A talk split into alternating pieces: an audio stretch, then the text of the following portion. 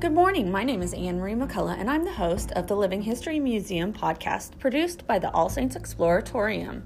Today, I'm speaking with Evan and Sam about the life and times of Jean Lafitte.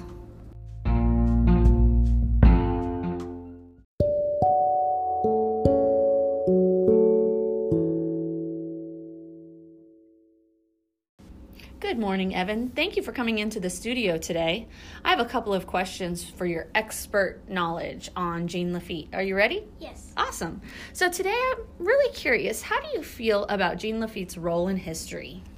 I think overall he was a good guy. He started out trying to make an honest living as a blacksmith, but he turned to smuggling and went bad when he could not make enough money. He was the one who tried to trick the British into thinking that the New Orleans was trying to become allies with them. Then he came back to New Orleans and told them that the British were coming so they could prepare. The British lost all because of Jean Lafitte. If New Orleans did not have him, they probably would have lost because the British had a bigger army and more supplies. Thank you so much. Okay, next questions.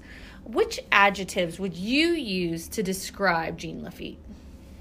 Um, Lafitte was stubborn because the people of Galveston wanted him out of the city, and they would not leave, and he would not leave until they threatened to put him in jail.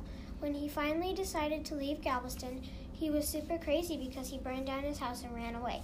He was also clever because he burned down his house, and so there wouldn't be any sign of him there. He was also smart because he found a way to trick the British and then came back to New Orleans to warn them that the British were coming. Finally, he was resourceful because he opened his own business with his brother Pierre, and when he had to close down, he did not make enough money. He found another way to make a living. Thank you so much.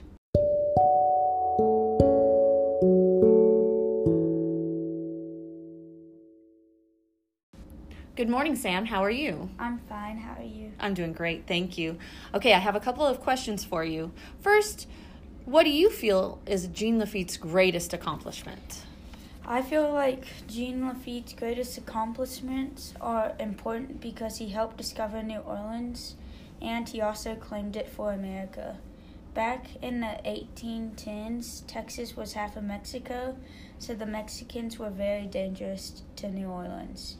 During the New Orleans War, the British had the Indians to help them win. The fact that he claimed the land for America is outstanding to me. I don't know how you feel about it, but is it is amazing.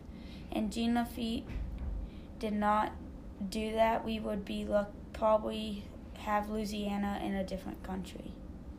Okay, my next question for you is what risks did he take? Jean Lafitte took a lot of risk.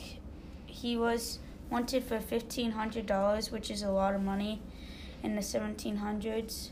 Some more risk he took was fighting in a war and living on an unknown island.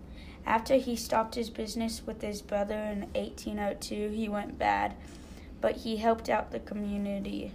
Some things he did when he went bad are killing people and being a privateer. A privateer was a common job. It also a job in 1880s that when Jean Lafitte was just a little boy, he started out as a boy who was very curious. Some more risk that he took was going out on an ocean when it was about 12 o'clock and they did not have a hurricane tracker or anything.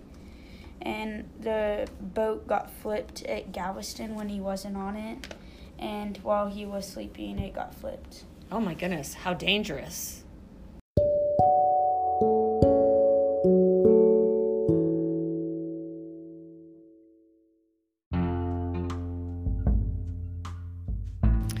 Evan, Sam, thank you so much for coming into the studio today to teach us all about the life of Jean Lafitte.